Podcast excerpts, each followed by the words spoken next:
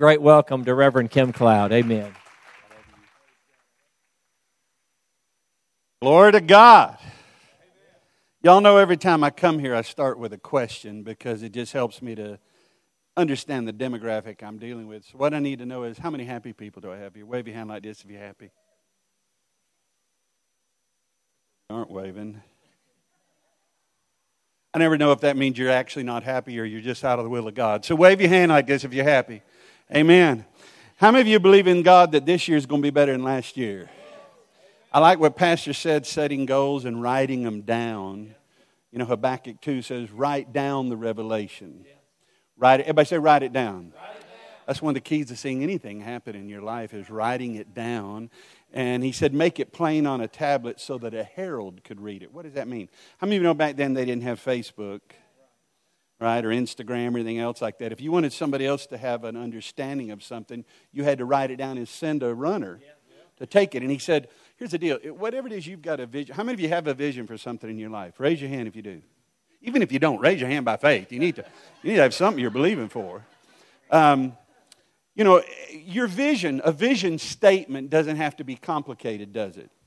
I mean, it shouldn't take you 30 minutes. Pastor, let me share my vision. It shouldn't take a half hour you to do. You ought to be able to succinctly state it in a couple of sentences. And that's what he was saying. Make it plain so that a herald could run with it and somebody on the other side of the city could read it and understand completely what it is you're believing for.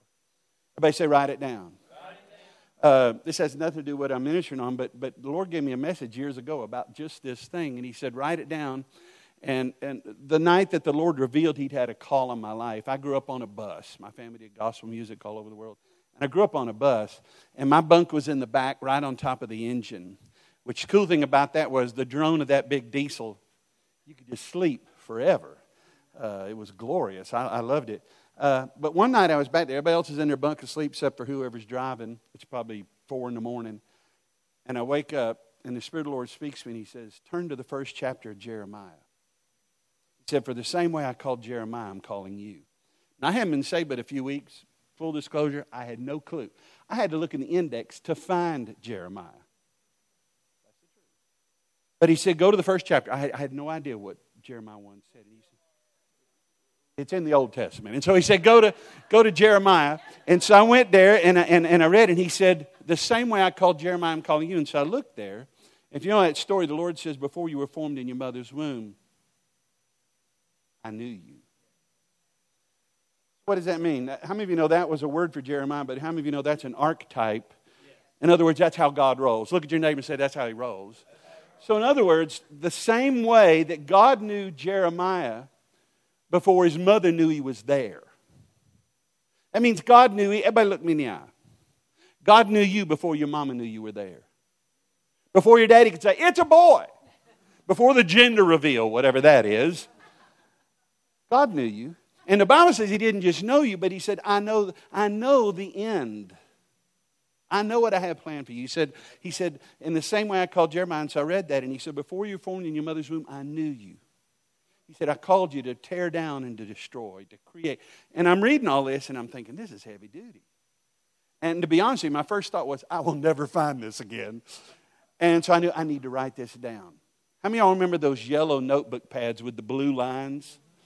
I found one of those in the bus and I got it, and word for word, I, I wrote down Jeremiah 1, verse 4 through 10. And then the Lord spoke and He said, Put that over the headboard of your bed. So that every morning when you get up, you get your eyes on the vision I have for you. How many of you know if you can keep your eyes on God's plan for your life, how many of you know in your distraction comes destruction? Distraction doesn't even have to be a sin. It could still lead to destruction. How many of you have ever gone to, to Wendy's and ordered a double or triple? And you got it with all of the accoutrements in there, and you can't wait until you pull out of the, the drive through and you peel the paper back and you go to buy it, and the, and the tomato squirts out. Right? Lands on your leg and then on the floor. But, but now you're driving, and so you're doing a search mission down here on the floor, and you can't find the tomato and so you steal a couple of glances down and, and, you, and you try to, and you cross the center line and you hit someone and kill yourself, kill them. You break the law willfully, but in your distraction was destruction. And that's why it's important that you write your vision down. Because if you allow it, how many of you know your eyes will run to everything it shouldn't? But if you write your vision down, and that's what the Lord said to me, He said, write it down and put it on the headboard of your bed. Say every morning. So, so that every morning when you get up, let it be the first thing you look at. Let that be the north to your compass. It'll give direction to your life. How many of you know in order to take correct steps, you need correct direction? Yet many of you use GPS to get places.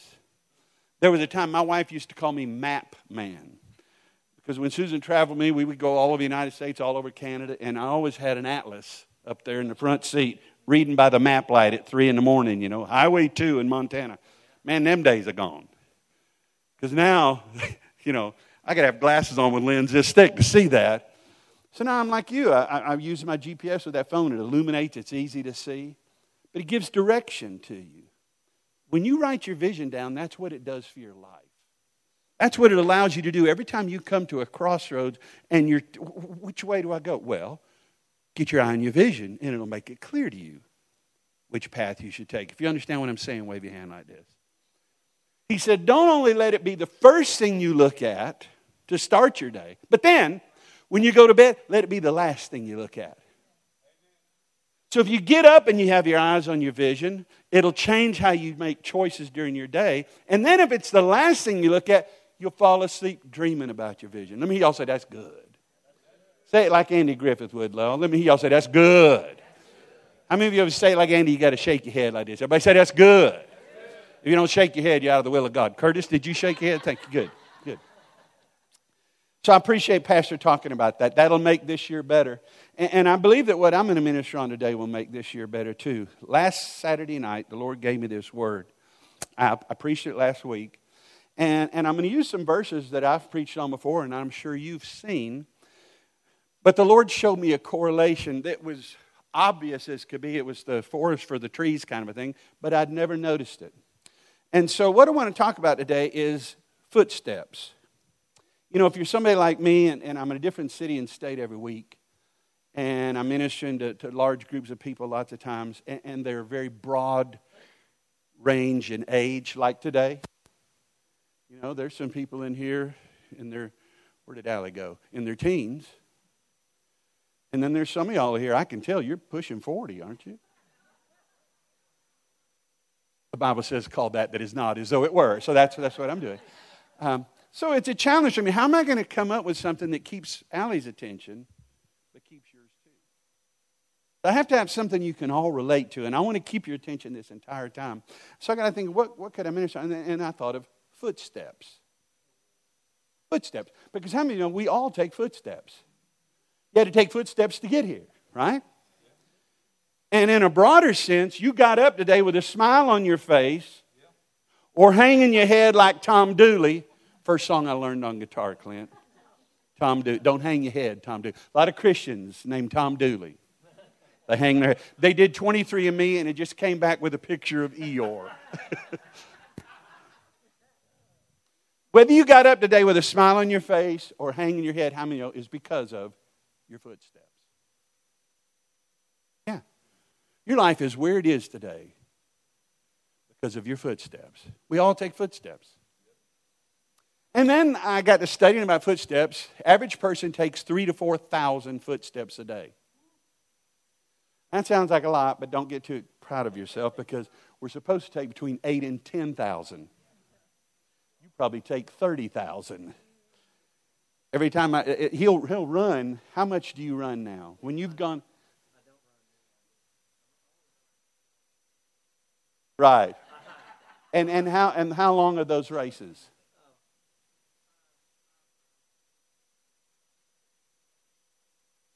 They're too far. You're having a hard time because it's entirely too much running for, for me. If you put a gun to my head, I, I, I couldn't do that. But I, so I have respect for people. Your footsteps. So that's something we all here take as footsteps. So you'll all be able to relate to this. And I told you when I, when I think of footsteps, the verse that comes to my mind, put that first verse up if you would, please, Miss Kimberly. It says, The steps of a good man are ordered of the Lord, and he delighteth in his way. How many of you have seen this verse before? You all have. There used to be a song that was, they call them scripture songs. It was, you know, you, you actually sang this literal scripture in the stone. Steps of a good man, order of the Lord, though he fall, he'll not be cast down. The Lord upholdeth him with his right hand. Read this many times. I remember singing that song, and I'm going to be totally forthright with you. Whenever I read that verse, whenever I sang that song, I used to think, that ain't me. I, am kind of like you were talking about, brother, when you said, you know, the Lord can't use you. Because I knew, I knew what I've done. I know who I was. And so that adjective good is not one anyone would ever typically ascribe to me. Even though my parents were in ministry, even though my grandfather was a preacher, my dad was a preacher, I'm just being straight up with you. I was a hell raiser. I went years high every day. And so when I think about the steps of a good man, I knew that ain't me. The Lord, He's directing my feet. And the Lord, how many of you have ever had the Lord kind of give you a, you know, one of those? He gave me that and He said, look at the whole verse. Look at the whole thought. Look at the next line, verse 24. It says, The steps of a good man order the Lord, and though he fall, he'll not be cast down, because the Lord upholdeth him with what? His hand. Go back to the verse again, verse 23. The steps of a good man. Are people just born good or born bad? I preached on that here one time when I was talking about in Matthew, where Jesus said, The good man out of the good treasure of his heart bringeth forth good things, and the evil man out of his evil treasure. You're not good or bad because of who your mom and dad are. You're not good or bad because of the color of your skin. I know the media would have you to believe that as a function purely of how much pigment, how much melatonin and pigmentation you have in your skin, that determines if you're good or bad. And then they'll go on and say you're either good or bad because you're male or female. I mean, you know that's the one time they differentiate and say there's a difference. The rest of the time, there is no difference, you understand? Goofiness. Well, I thought, you know, I, I, I, I'm not good. The Lord said, well, look at the whole verse. Steps of a good man are order of the Lord, and he delighteth in his way, though he fall. The good man falls. And how many of the Lord said, none of you are good anyhow? He said, Your righteousness is like filthy rags. Right? How many of you here love Jesus? Raise your hand if you love Jesus. All your heart and your soul and your might and all that. Raise your hand. Wave it like your goofy cousin would if you do. Okay, all of you that are waving your hands, how many of you here sin? If you don't wave your hand, you're sinning right now. Come on, how many of you here sin? How many of you have done the same sin more than once? Keep your hands up, church. Uh, how many of you have done it like numerous times? Couldn't even count how many times right. That's what the Lord said to me. He said, Don't let church people decide for you who's good or bad. Because I, I grew up in Pentecost, Clint. How many of y'all appreciated Clint's playing today? Come on, he played better than that. And I don't know if y'all notice, he plays on the black and the white keys.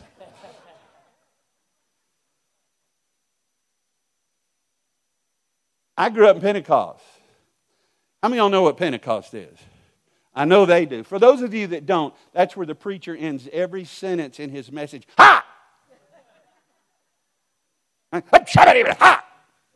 Ha! That kind of thing. I grew up with that. And I've told you before that, man, the bunch I grew up with, they were so kind of legalistic that there was lots of things that if, if I ever did it, they were quick to point out to me, going to hell. Tim, are you playing cards? Yes. Is it rook? No. Hell. I mean, oh, there's a dispensation for rook. That's in Leviticus if you want to look it up. It's in Strong's Exhaustive Concordance. Tim, are you dancing? Sort of. Hell. You in that movie theater wearing short pants? Straight to hell. And so I grew up believing God don't want me to have any fun because it appeared to me all the things that were fun would send you straight to hell. And so I knew I, am not good. And, and people were quick to point that out to me. And the Lord said, Isn't anybody good? All that bunch that was judging you aren't good. The steps of a good man are ordered the Lord, though he fall. Raise your hand again if you've sinned. Yeah, all of us. Now, I'd read this verse many times, but what I'd never really noticed is the correlation. Look at your neighbor and say, the correlation. The correlation. Look at him again and say, the correlation. The, correla- the correlation had escaped me, it had gone right over me. Here's the correlation I'm speaking of. He says, Though he fall, he'll not be cast down, for the Lord upholdeth him with his what? His hand. You matter. What is the correlation? How many know he said the steps of a good man? I'm talking about footsteps. How do you take footsteps? Look down at your feet. That's how. What I discovered was this incredible correlation between our feet and his hands. Our feet and his hands. It's amazing how your feet, how many of you, your feet have taken you to some bad places? Yes. Right. Here's what's incredible. Even when your feet were in those terrible places, what was the Lord doing with his hand? Holding you. Wherever you're, look at me, look at me. Wherever your feet took you, his hand was still upon you. At penny a beer night at the Mad Hatter? That's right. How many of y'all remember the Mad Hatter and Underground? I know Royal, I talked about this once. Royal said, oh, oh, you just read about it. You were never there, but you read stories, right? Even when I was at my worst behavior, when I thought I was as far away as I could possibly be from God, everybody put your hand out there. Like if you don't do it like this, you're out of the will of God. Everybody doing it? Sir, do you have yours out there? Yeah, all right. That's right. The Lord upholdeth him. And I begin to realize that is the love of God. That even when we're at our worst, even when our feet have took us to the most grievous place of iniquity, he's the original Stretch Armstrong. You were never out of his reach. That's been one of my confessions for the last four years. COVID brought it on. This is all I do. In other words, if I don't have a place to preach, I don't have any income. I'm just being honest with you. And in the year, first year of COVID, we had 21 weeks of cancellation. They didn't cancel me. I'm talking about they canceled church. How many know that people who had never been to church were making decisions about who could go? That's too dangerous, too dangerous. And Walmart's all right, you understand, and the strip club and the alcohol store. But church uh, is just too dangerous, too dangerous. 21 weeks of cancellations. In 2021, I had 15 weeks. 36 weeks out of 104. We should have had no income. But I was reminded his arm is not short. Say that with me. His arm is not short. Personalize it. Say, in my life, say it, in my life, his arm is not short. No, it is not. It doesn't matter where you are, it doesn't matter what's happening to you, you're never out of reach of His hand. And when I read that and understood, no wonder then, how many of you know the good man is you or me? Not because of us, not because you're a Ford man or a Chevy man or a Tech man or a Georgia man. Good because of the blood of Jesus. And upholdeth you even when you make mistakes. I always had this vision because church people led me to believe that he was up there with a ball peen hammer. You know, and every time I put on short pants, boom, hell! Then I discovered, no, the Word of God's more important than what anybody says. I mean, one of the greatest hindrances to the Spirit of God is the tradition of men. Bless God, that's how we've always done it. I appreciate that he led us in several hymns today. Wasn't that good? But how many know there are some people believe if you don't have a hymnal in church or pews, hell, where's you and hymnals? But sing off the wall, aren't you? But how I many you know the Word of God is more important than what anybody's home office says? I mean, you don't vote on the Word of God. I mean, you know, there's some people who don't believe healing's for today. Oh, he voted on it. I mean, it was, a, it was an 8 to 4 vote. You can't argue with that. I mean, you think the Lord's up in heaven and go, Gabriel, did you hear that? They voted against it. Change everything. No. The Word of God takes preeminence. And so the Lord quickened me after I realized there's a correlation between my feet and His hands. He quickened me to Psalm 139. Turn to Psalm 139. We're going to begin with verse 1. If you don't have your, your Bible with you or whatever, it'll be up on the screen. He says, You have searched me, O Lord, and you what? You know me. How many of you have ever had somebody tell you about something? You go, Oh, I know him. And they'll go, well, What's his name? Well, I mean, I don't remember his name, but I mean, but I, I know what you're talking about. I mean, know that isn't really knowing? How many know when the psalmist said, You know me, O Lord? How many know God knows you? Everybody, look at me. He knows you. And how is it he knows you? Well, look what he says. You've searched me. How many of you have ever raised a teenager? How many of you ever searched him? You know what I mean? Turn to the left, turn to the right, hands in the air. I mean, that's a lot of times the only way you're going to know a teenager. You got to search them. That's how God knows us. Say every day.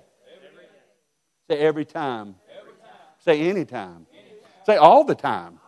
Every day, anytime, all the time, God is searching you and me. Y'all may be thinking, hell. I'm going to hell too then. He knows us because he searches us. He says, You have searched me, Lord, and you know me. Look at verse 2. He says, You know when I sit and you know when I rise. And what else does he know?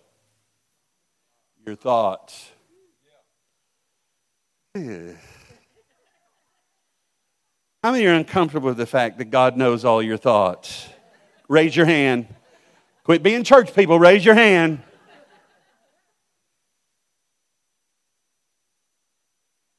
I mean, it's one thing if God knew. Imagine if the person next to you knew everything you were thinking. They probably wouldn't even be sitting next to you. I don't even know who you are anymore. That's what you're thinking?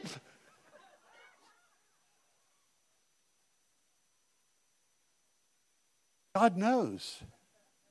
He knows everything we're thinking from afar. He searches us every day, anytime, all the time. He knows our heart. Look at the next verse. You discern my going out and my lying down. And what's he familiar with? Operative word there, all. See, some of you have ways you want us to be familiar with, right? They're on your website, they're on your business card. Do you need these ways? Call me. I'm the waymaker. Just call this number. We all have ways we want people to know. It's in our brochure, it's in the press release. It's on the billboard. It's in our selfie. I'm talking big. I have never, I'm using the word never here. I've never been on any social media. I mean, if I'm lying, I'm dying. I never have. In fact, I've had people ask me, You're not on Facebook? You're not on Instagram? You're not on blah, blah, I don't even know what they are. And I said, No. And they said, Why not? And I said, I don't need another way to disappoint people. I'm already slack responding to emails and voicemails and text. I don't need anything else piling up, you know. It's like a traffic jam in my life. He says, You're familiar with all my ways. There's ways that you put out there you want people to know. But all of you, look at me. Look at me. Remember when your mother would say, that? Look at me? Or perhaps your wife, Look at me. God knows all your ways. He knows the ways you don't want anybody to know. Ways that no one will, ways your mother will never know. God knows. And now you're thinking it again, aren't you? Hell. Give me the pitchfork, put a tail on me. I'm going to hell. Look at verse 4. Before a word is on my tongue, Lord, you know it completely. How many of you here, your mouth has ever got you in trouble? I had to turn off predictive text on my phone. And I'll tell you why. It was so humiliating. Because anytime I would text my wife and I typed I'm, my phone would go, sorry? Because I found that must be my, I, I'm sorry, I'm sorry.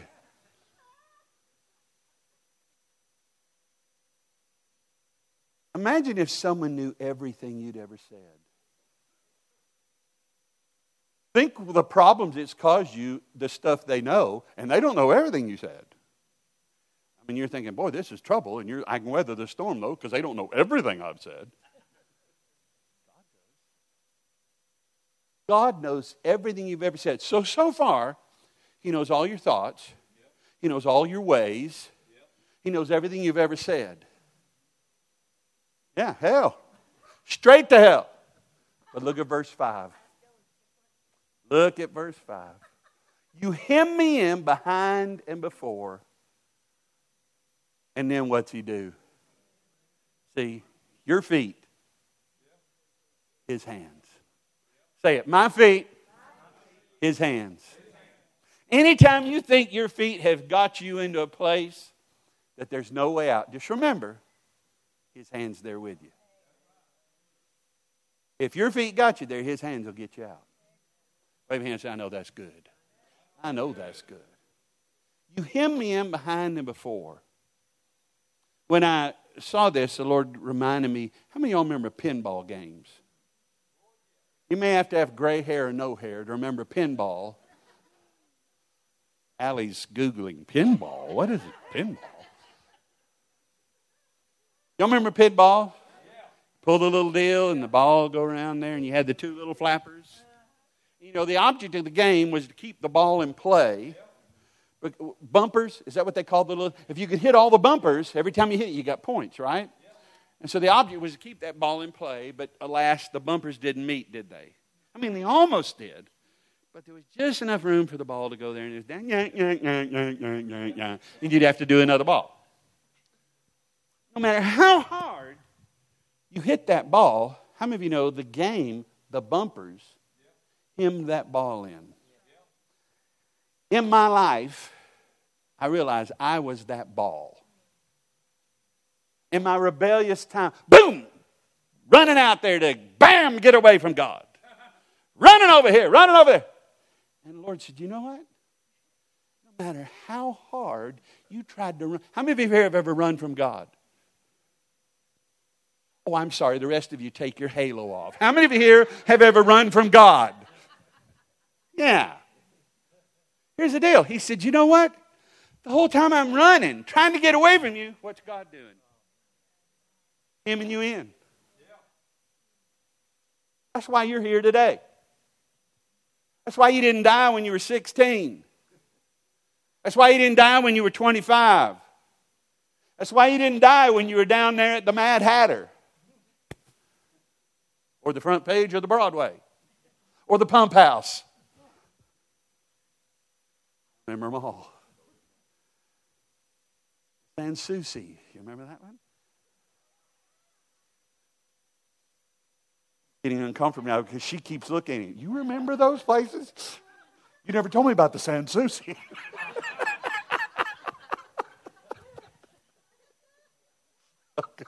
that won't go on the tape. They'll edit that off. I'm certain of it.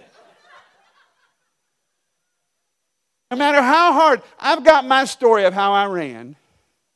Before you sit there and judge me, you got yours too. I mean, it's real easy to look at people. I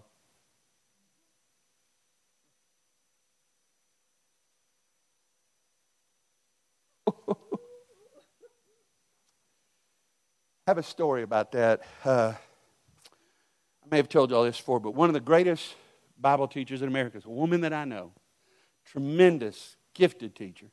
And she's invited to speak at the Women's Aglow National Convention. Probably 20 years, huh, 30 years ago. I don't know how big Women's Aglow is now, but it was a big deal in the world of women's ministry back then. This is their national convention. She is the keynote speaker. She's the grand hoopah there. And so she said, I'm sitting at the head table there waiting for my opportunity to speak when they, she said they had a young girl come up. Have I told y'all this story before? She had a young girl come up and share her testimony. I mean, a testimony. In a testimony, anything can happen. I mean, anything's liable to be said. Well, I'd like to share y'all my testimony. I mean, people can say anything. Well, this young girl got up and told how, when she was like 12 or 11, her dad started sexually abusing her. He then got her involved in prostitution. She got hooked on heroin, got away from her dad, but got with a pimp who, who keeps her out there working because she's hooked on heroin. She has to to pay for it. However, someone comes with a street ministry down there, rescues her from her pimp, shares the love of Jesus with her, and she gets born again. And now she's heading up a ministry just like that to people in that circumstance. And my friend said, I'm sitting there listening to her testimony. You know what I mean? 13 year old prostitute, heroin addiction, living on the streets, you know, stealing. She says, I'm sitting here thinking, I grew up a pastor's kid. I've, I've never touched alcohol in my life. She told me, she said, I wouldn't know the difference in vodka and water. I said, Well, I got to assure you, there is a difference. She said, Well, I, I, wouldn't know the difference. And she said, I don't think I've ever said a cuss word. She said, I know that's crazy, Kim, but she says, That's what I was sitting there thinking. I've never smoked a cigarette. I don't think I've ever said a curse word. I grew up in church all my life. And she said, How am I going to follow speaking after this woman and all the hell she's been through? And she said, The Lord spoke to her and said, I had to forgive you of a far worse sin than anything this young lady did. But I had to forgive you of self righteousness. I couldn't believe she even told me that story. It was so powerful. And it's very easy to look at people and judge them, make a decision about them. Oh, put that verse back up for us, sister.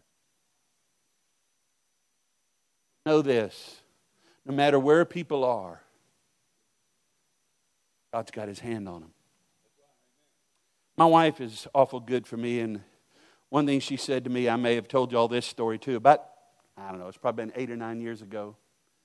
As I said, I'm in a different city and state every week, and I have a hotel room, and I get in there, and sometimes they'll have like uh, HBO or some of those kind of things. And I used to love it because HBO, I don't know if they still do it, but they used to sponsor boxing. Love, how many of you like boxing? Heavyweight boxing in particular, Clint. Anything could happen, heavyweight fight. And, uh, and, and I'd always like to see, is there a fight on? Well, when I turned my TV on in my room, it was on HBO, but it was some kind of a talk show or something. And so while I'm putting my luggage up, it's playing. And finally, I just stopped everything I was doing and sat down on my bed and listened because this talk show host is talking about Jesus and he's making fun of Jesus. And he said, uh, You know, Jesus was nothing but a, the word that starts with a B that refers to a child with no father. He said he was nothing but one of those who went from town to town doing magic tricks. I, got so angry. I, I can't even tell you how angry I got. I could not believe this is on, he's getting paid to say this. And it made me so angry. And I always call my wife when I get to the room to let her know I'm there. And I called her. And she said, you I said, yes. And I said, I have to tell you. And I started going off on this guy. And I said, I cannot believe what this guy was saying. I said, who would say something? It was Bill Maher. I now know who the guy was. I didn't know then. And instead of agreeing with me and going, I know it, hell, send him to hell. You know what my wife said to me? She said, Kim, are you praying for him? Well, no, that hadn't thought hadn't occurred to me. I, I absolutely have not. I've tarred and feathered him. I've got the rack in mind, the chair, and the Chinese water torture. But I had not thought of praying. She said, Well, Kim, she said, You know, he's no different than Paul. He was Saul. She said, That man might be this generation's Paul. You ought to be praying for him. Oh, that took all the wind out of my sails. Sort of like my friend judging the young girl. Sort of like any of us who've looked at the mistakes other people have made. Who look at the homeless person on the corner. Who look at the drug addict. Guy sleeping over there on the vent in the sidewalk. Deciding, huh? Wherever your feet took you, just like them, God's hand is upon them. How many of you thankful for that? Amen. Look at the next verse. Look at verse 6. I can't even wrap my head around it, he says. It's too wonderful for me. I, I, can't, I can't even I can't even get there. I can't even wrap my head around this. Look at verse 7. Where can I go to get away from you? I asked you earlier, how many of you here have run from God? Raise your hand if you've run from God. We all have. He said, Where can I go to get away from you? Where can I go to flee your presence? Short answer nowhere, Monfrere. There's nowhere you can go to get away from God. But the psalmist obviously has tried. Look at verse 8. And he even recounted, he says, If I go to the heavens. Well, now, how many of you know if you're running from God? That's a rookie mistake. right? Don't go to the heavens. Clearly, he's there. But then his next step was probably more to where you and I, are. I won't put you there, more to where I was. He said, If I make my bed in the depths, some translations say, If I make my bed in the depths of hell. How many of you here have ever made your bed in the depths of hell? Come on, don't lie in church. I see some of you trying to decide, have I? Well, let me help you. That may be the occasion where you got up one morning and looked at the person next to you and said three words you thought you'd never say. And you are, that's putting your bed in the depths of hell. Huh? You know, in today's culture, that's cool, that's fine. See, if your feet took you there, come on, quit being church people. When you were in a bed you shouldn't have been in, his hand was there too. You all say, Shazam. That's in the new redneck translation. Shazam. Golly. That's right. If I go to the heavens, you're there. But even if I make my bed in the depths of hell, you're there too. Where can I go to get away from you? Look at the next verse. If I rise on the wings of dawn, how many of you have ever tried to get up real early to get out of the house before anybody can catch you? Come on now. Thank you. Lots of men can say that. That would be me. How many of you guys know where the noisy places are in the floor at your house? Clint, do you? Of course you do. You're a guy, that's why. Every man knows you don't want to step there, it'll give you away. So you go around that. Even if it means going all the way through the living room, you avoid the noisy place so you can make a clean getaway. That's what the psalmist is saying. If I get up on the wings of dawn, if I get up while everyone is still asleep, and then I go to the far side, if I get as far away from you as I can, look at the next verse. Even there, what? Say it. My feet, his hands. Preached for 45 years, had never understood the relationship of my feet and his hands. That no matter where my feet took me in my life, his hand was still upon me. Say it again, that's good. Now we're going to look at one more verse for this new year. Put that next verse up in Proverbs, sister. It says, A man's heart divideth his way. But what does the Lord direct? Your footsteps. How many of you want direction this year? How many of you know God ain't going to come find you on your vacation, knock on your hotel room, hold you down, and go, Here's the GPS to all of your dreams? No.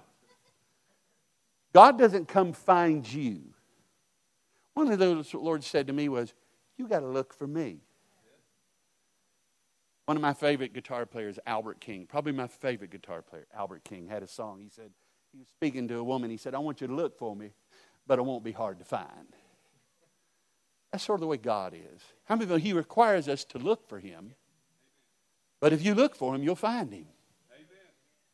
And if you diligently, He'll reward you when you find Him. And that's what the Lord says here. He says, You know, you plan your ways, but I will direct your footsteps. How many of you know you only get direction? Notice the word step is plural. What does that mean? More than one. See, everybody wants direction while their feet are still, while they're laying on the couch. They want somebody to come hand them, here's all your dreams. But how many of you know you only get direction if you're moving your feet? Where? It doesn't matter. Move your feet. The direction comes when you move your feet. We're all afraid we're going to make a wrong choice. We're going to make a wrong path. We're going to you probably will. But the Lord upholdeth you with his right hand. First verse we looked at. The steps of a good man are ordered of the Lord. I'm, I'm afraid to take any steps. Don't take steps because that's where you get direction. Let me y'all say that's good. How many of you have ever been in an automobile? Okay. How many of you have ever driven one? Excellent. How many know that steering wheel means nothing? The wheels aren't rolling. I mean, you can sit still and lock all the way to the left and turn it all the way to the right, won't do a thing until the wheels are rolling.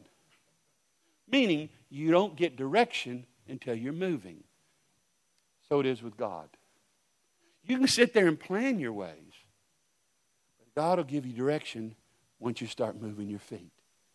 Because remember, there will always be a connection between your feet and His hands. We all said, that's good. It is good. Bow your heads, close your eyes. My feet, his hands.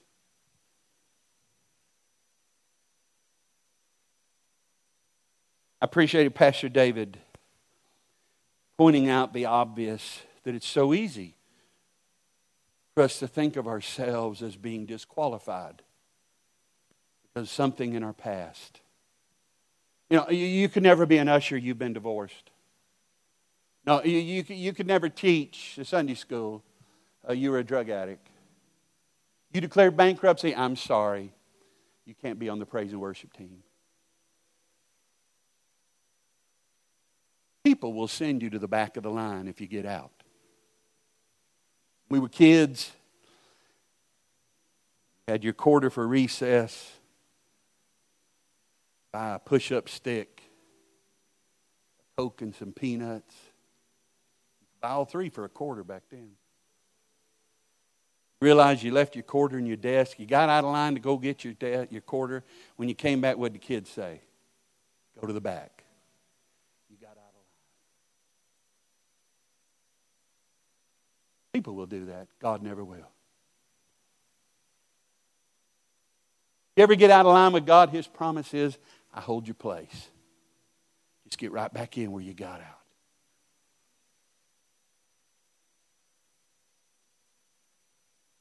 You're sitting there worried, I did this, I did that. Remember what the psalmist said Father, you're familiar with all my ways.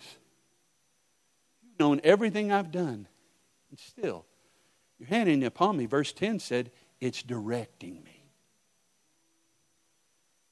The devil tries to use all kinds of things to make you think you don't matter, to make you think you don't count, to make you think you're disqualified, to make you think you're second. There's no such thing as second class in the kingdom of heaven. It's all Jesus class. You've been washed in the blood of Jesus. Your name's written in the Lamb's book of life, you are the head and not the tail. You are above and not beneath. And every promise He has ever made, you're entitled to, not because of you, but because of Him. When the Lord gave me this word about my feet and His hands, people's footsteps, it resonated with me, and so I thought, there's going to be people that I share this with, it's going to resonate with them too. Because they're, he, you're just a guy like I am. You're just a gal. You're just a regular person. And so, with your heads bowed and your eyes closed, if you're here today, and this touched you, you know this was timely for your life. This was a, a word in season for your life that you needed to hear. It'll allow, allow you to go out different than the way you came in.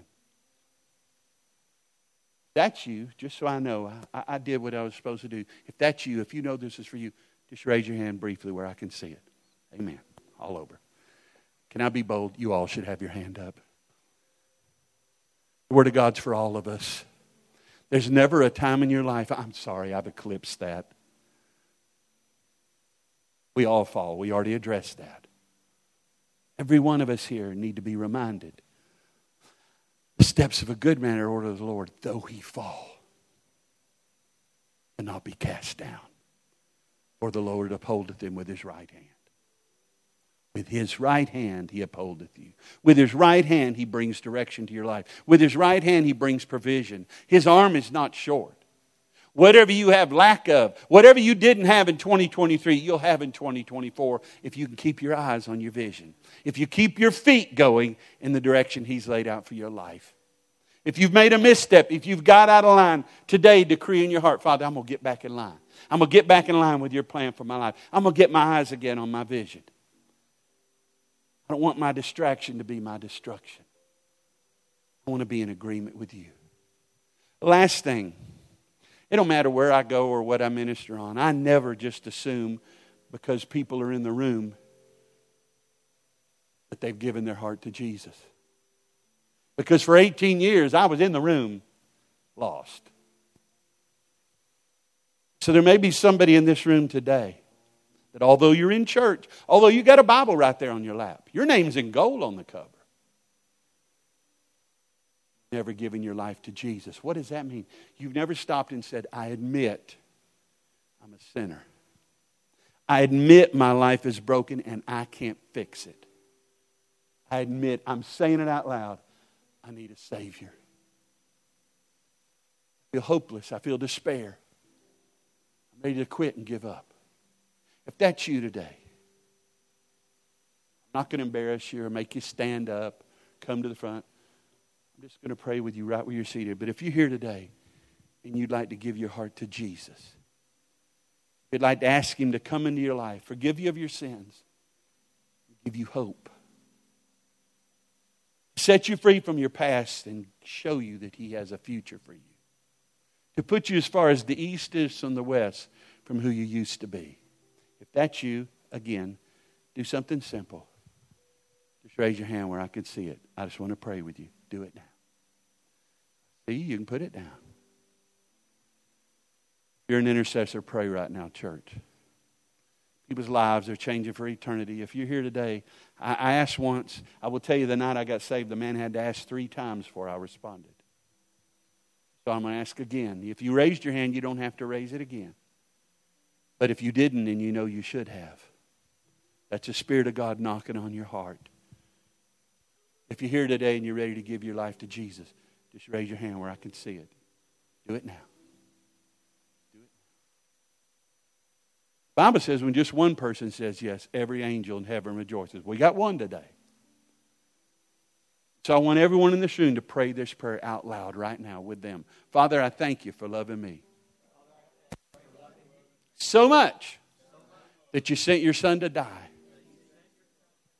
that I could have life I thank you that by his shed blood, my sins are now forgiven. My past is erased. I'm a new creation. I have a hope and a future. Say that again. I have hope and a future. And I thank you because of his resurrection. My future is eternal. Eternal life in Jesus. I believe it in my heart. I confess it with my mouth. That's my story. And I'm sticking to it. In Jesus' name. Amen. Can we give God glory for this person this morning? Amen. In fact, everybody in here raise both hands. Thank God for whoever it was that loved you enough they led you in that prayer. Maybe it was your childhood pastor. Maybe it was your mom or your dad. Maybe it was Pastor David. Whoever it was that loved you enough looked at you and said, You don't need a program, son. You need Jesus. You need Jesus. Thank God. Amen. Now, thank God for this. He's going to use you. Say it. He's going to use me to share that with someone else. How many of you know that everything God created, the Bible tells us in Genesis, He blessed it and said, Be fruitful and multiply. From plants to birds to reptile, everything, including mankind, including the church. Every one of us here are to be reproducing. Say this to me God is using me to build city on a hill. Yes, He is. How many know that's not your passion? He's not the only one here that reproduces. All of you do. Say it, I reproduce. Spiritual fruit in the name of Jesus. To that end, I want every one of you here to point at an empty chair in this room. Pick an empty chair and point at it. Say this God is using me to fill that chair in Jesus' name. How many know that's how it works? This isn't complicated. If you go out and reproduce, if you go out, you all work with somebody that doesn't know Jesus. Some of you live with somebody that doesn't know Jesus. Some of you gave birth to somebody that doesn't know. Some of you are married to somebody. Share Jesus. Say this year. Let this be the year that loved one, that dear friend that you have at work, that person you grew up with, whoever it is that you love but you know doesn't know Jesus, let this be the year. Pastor said something a while ago. He said, I, I baptized a friend. You know, he got in prison. I, I led him to the Lord and then he wanted to be baptized. His life changed forever. Why? Because somebody shared the love of Jesus with them. It's no different. It's no different. Every one of you have the DNA of God in you that'll reproduce. Amen? Amen.